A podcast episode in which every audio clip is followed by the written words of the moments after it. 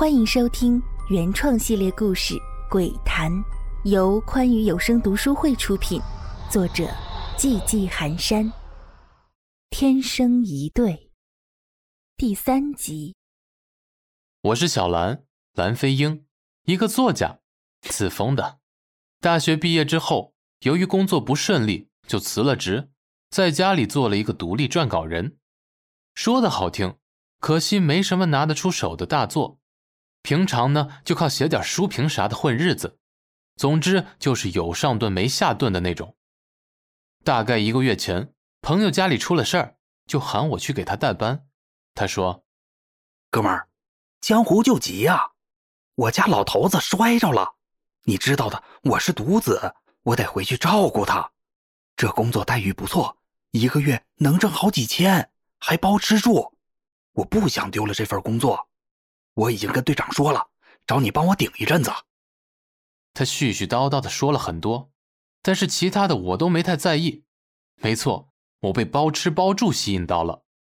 我已经过了一阵子饥一顿饱一顿的日子了，现在能有口饭吃，真的是比什么都强。于是，我屁颠屁颠的来到了兰亭公寓，开启了安逸的社管生活。这份工作两班倒，每天只需要记录下来访的客人名单，晚间再去各层楼巡逻就好了，还可以按时吃饭。总体来说还是很悠闲的。九楼有个很漂亮的女孩子，每次出门或者回来，看到我之后，她都会冲着我笑。这是个好姑娘啊，她很辛苦，每次看到她，我都很想跟她说句别太累了，但想想自己的状况。还是算了吧，我连自己都养不起了，就别连累其他人了。但是昨晚，我恍惚中好像看到有个模糊的人影跟在他的身后，还做了个冲我扑过来的动作。我刚想仔细看看，却没有了。可是就在刚才，那个女孩走下电梯出门的时候，我又看到了那个人影。这次我确定自己没有眼花，因为那个人影。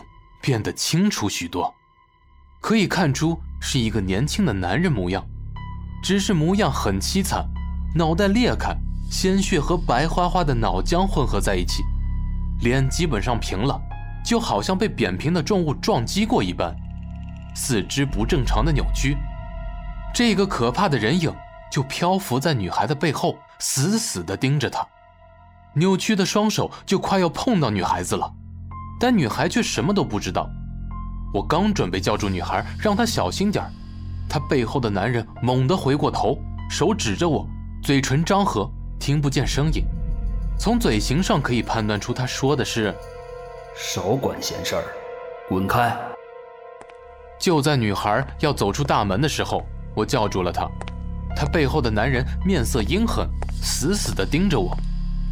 我犹豫了一下，说道。这么晚了，一个人出去的话，注意安全。女孩回过头，甜甜的一笑，说：“ 谢谢，我就在外面吃点东西，很快就回来。”说完，继续向外走，又是一顿，回头道：“啊，对了，我叫齐亚亚，谢谢关心啊。”我叫蓝飞鹰。唉，也不知道他听到没有。望着他的背影，我很是怅然若失。对于他背后的那个人影，我好像有点印象。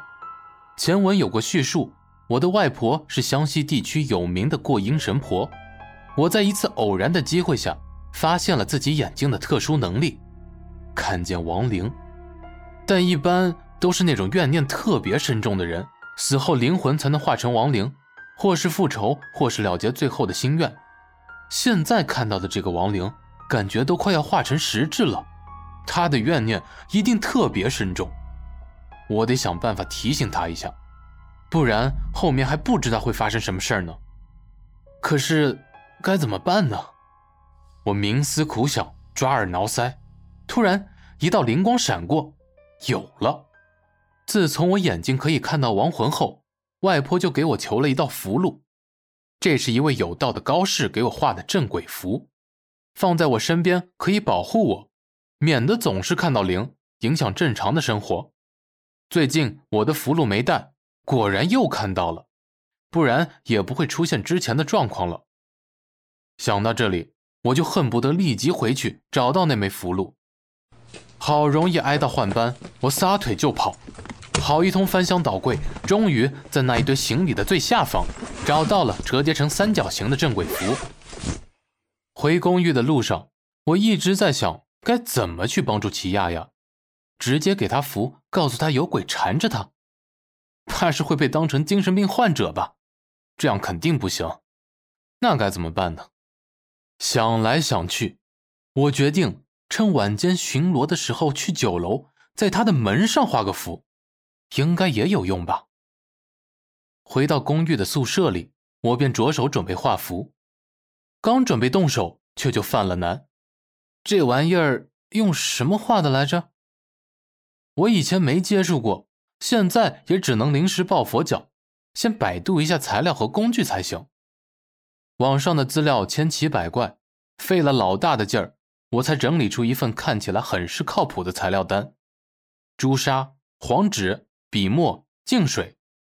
其中朱砂有朱砂邪魔之意，可以杀精魅、驱恶鬼，有安神养魄的作用；而黄纸的黄色代表中央戊己土，这是正色，具有驱邪避祸的作用。现在是半夜了，也没地儿去买这些东西啊。一夜很快过去，第二天一大早。我便早早的去了市场寻找这些材料。去中药店买朱砂的时候，老中医一开始不慢：“小伙子，这是药，有药方没？这可不好乱吃的，会出人命的。”我很无奈，人家也是好心，只能解释道：“老师傅，我买这个画符用的，不会吃的。”哦，画符啊。小伙子，你是道士吗？哎，真看不出来啊！现在的道士都是这打扮了。老爷子絮絮叨叨，但手上不慢，我也不好接话，称了一两朱砂，付钱之后狼狈而逃，然后又来到殡葬店买好黄纸，最后买好毛笔和墨水，回到了公寓，调好材料，抓紧时间开始练习临摹镇鬼符。也不知画了多少张，感觉手都麻了。那张符终于画的有模有样了。白天没什么事，晚上十点的时候，齐亚亚果然又下来找吃的了。一天没见，齐亚亚憔悴了许多，眉眼之间满是倦容。她身后的那个灵更加的凝实了，表情动作也更加鲜活。我一怔，这个灵的怨念真的很强，短短几天就已经到了这地步。不能再等了，否则齐亚亚很可能会香消玉殒。刚过十二点，我拿上东西，悄悄来到了酒楼。今天白天的时候，我已经查到了齐亚亚的房间号，来到她的门前，时不时可以听到里面传来的说话声，有男有女，可能是她在和某个人聊天吧。我不敢怠慢，掏出纸笔，默念了一句“太上老君急急如律令”后，喷了一口气在黄纸上。掏出笔墨来，开始临摹符箓。因为白天练了很多次，所以这时候笔走龙蛇，画得很快。就在我快要画完的时候，门砰的一声，猛然被拉开。齐亚亚满脸怒容，质问道：“你鬼鬼祟祟的在这干什么？你手上拿的是什么？”我有点心慌，念叨道：“没，没什么。”“没什么？你在这干什么？”难道你是想偷窥？你这个变态！我要报警抓你！一边说着，一边掏出手机就要打电话，嘴里还说：“亏我以为你是个好人啊，没想到你是这种人，真是人不可貌相。”齐小姐，别生气，我不是坏人，我也不想偷窥你，只是我，我怕我说了原因你害怕。那你先说说看。他余怒未消，手上却不再按动手机了。我还是有些犹豫，不知该怎么开口。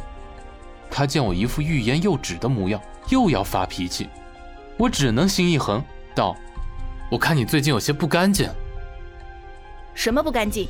你说什么啊？”他又要发飙，嗓音也提高了几个度。我怕他把其他人引出来，急忙制止：“哎哎哎，别激动，别激动！我说了，你可别害怕啊！”又是这一套，你们这些臭男人都喜欢故弄玄虚。再不说，我可真报警了啊！行行行，那我可就说了啊！快点！你背后有灵。那是什么鬼？就是鬼啊，怨灵、亡灵。我的意思是，你撞鬼了。你不觉得自己这两天身体不太好吗？你不觉得自己这两天很虚弱吗？因为你撞鬼了。鬼是阴物，会吸取活人的生气，会让人觉得虚弱无力。我看你是真的有病啊，神经病！你才见鬼了！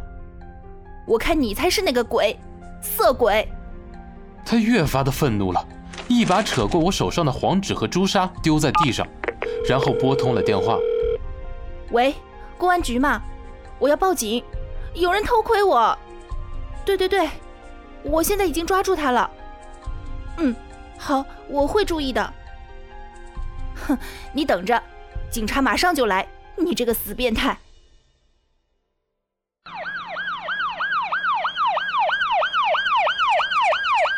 很快，警察来了，问明了原因，对我说：“跟我们走吧，回去录个口供。年轻人干什么不好？干这下三滥的事儿？”收拾完东西，我无奈的跟着警察下楼。临走前，我又扫了一眼齐亚亚的方向，那个灵从他的背后冒了出来，冲着我的方向无声的狞笑，又做了个攥拳的动作。我知道，齐亚亚。可能真的完了。我挣脱警察的束缚，回过身，冲齐亚亚大喊：“快走！再不走，真的会死的！”警察们一把将我拽住：“你小子少废话，快走，不然定你恐吓！”我被拉走了。齐亚亚，是死是活，这下全看你自己的命了。